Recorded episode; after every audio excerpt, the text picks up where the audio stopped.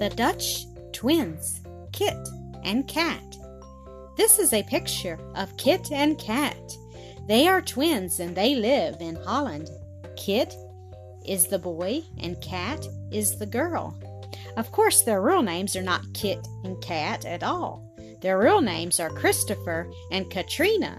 But you can see for yourself that such long names as that would never in the world fit such a short pair of twins.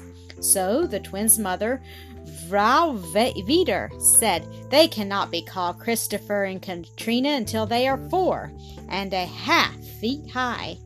Now it takes a long time to grow four and a half feet of boy and girl. You know, chickens and puppies and colts and kittens always grow up much faster than twins. Kit and Kat ate a great many breakfasts and dinners and suppers and played a great many plays and had a great many happy days while they were growing up till their, to their names. I will tell you about some of them. Chapter 1 The Day They Went Fishing. One summer morning, very early, Frau Wieder opened the door of her little Dutch kitchen and stepped out.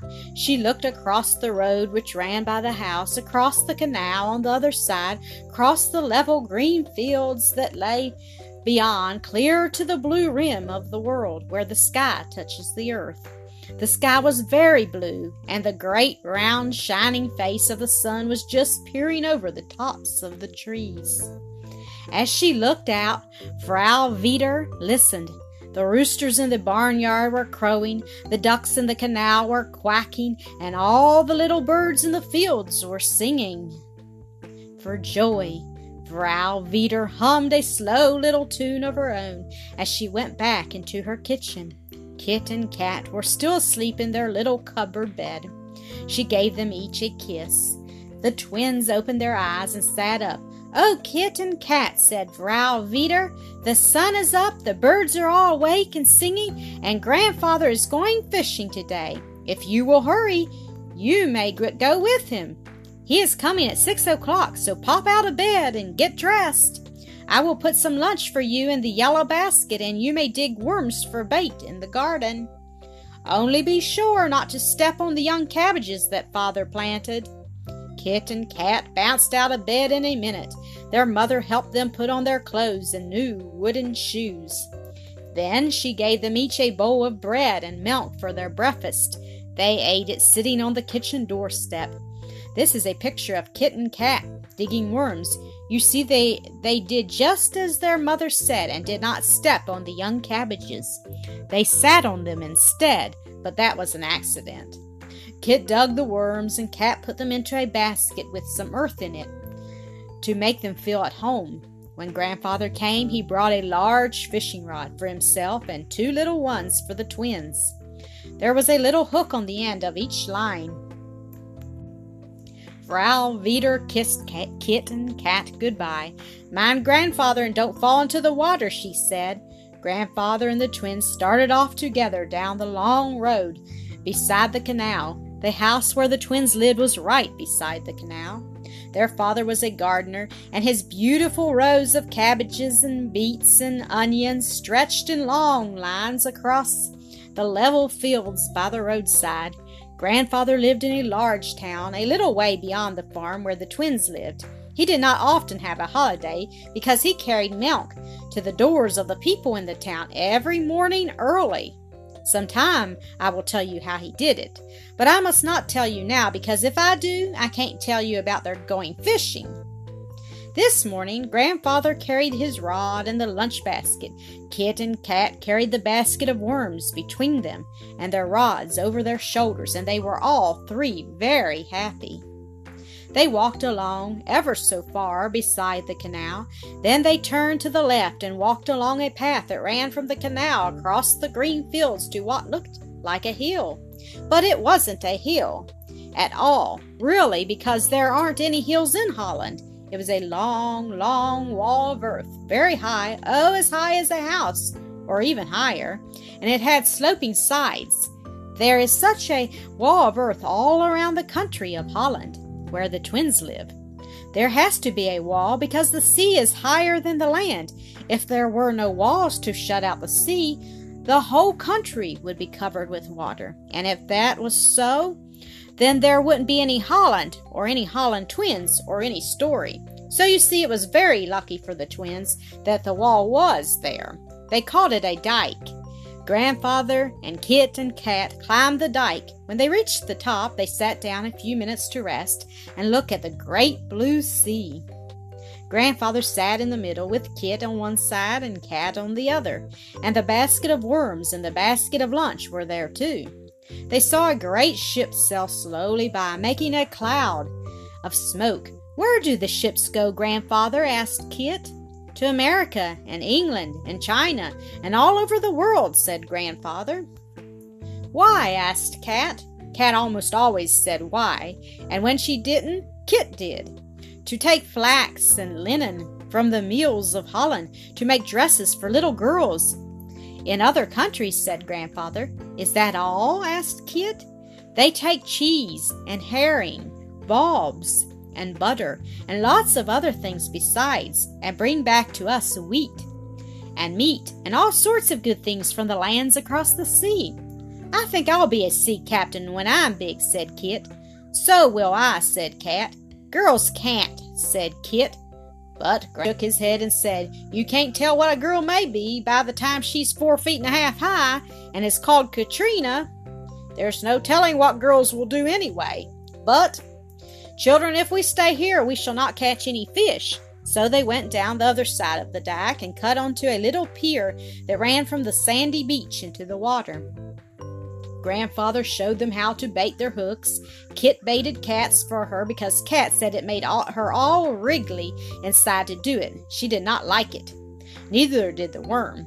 They all sat down on the end of the pier. Grandfather sat on the very end and let his wooden shoes hang down over the water, but he made Kit and Kat sit with their feet stuck straight out in front of them so they just reached to the edge. So you can't fall in, said Grandfather. They dropped their hooks into the water and sat very still, waiting for a bite. The sun climbed higher and higher in the sky, and it grew hotter and hotter. On the pier, the flies tickled Kat's nose and made her sneeze. Keep still, can't you? said Kit crossly. You'll scare the fish. Girls don't know how to fish anyway. Pretty soon, Kat felt a queer little jerk on her line. She was perfectly sure she did. Kat squealed and jerked her rod. She jerked it so hard that one foot flew right up in the air, and one of her new wooden shoes went splash right into the water. But that wasn't the worst of it. Before you could say Jack Robinson, Kat's hook flew around and caught in Kit's clothes and pricked him. Kit jumped and said, Ow! And then no one could ever tell how it happened. There was Kit in the water, too, splashing like a young whale, with Kat's hook still holding fast to his clothes in the back. Grandfather jumped then, too, you may be sure. He caught hold of Kat's rod and pulled hard and called out, Steady there, steady! and in one minute there was Kit in the shallow water beside the pier, puffing and blowing like a grampus. Grandfather reached down and pulled him up. When Kit was safely on the pier, Kat threw her arms around his neck, through the though the water was running down in streams from his hair and eyes and ears. Oh, Kit, she said, I truly thought it was a fish on my line. When I jumped, just like a good girl, said Kit. They don't know how to f- f- fish. You see, his teeth were chattering because the water was cold. Well, anyway, said Kat, I caught more than you did. I caught you. Then Kat thought of something else. She shook her finger at Kit. Oh, Kit, she said, Mother told you not to fall into the water. Twas all your fault, roared Kit. You, you, you began it. Anyway, where is your new wooden shoe? Where are you both of yours? screamed Kat. Sure enough, where were they? No one had thought about shoes because they were thinking so hard about Kit.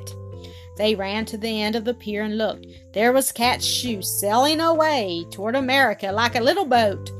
Kit's were still bobbing around in the water near the pier. Oh, oh, oh, shrieked Kat, but the tide was going out and carrying her shoe farther away every minute. They could not get it, but Grandfather reached down with his rod and fished out both of Kit's shoes.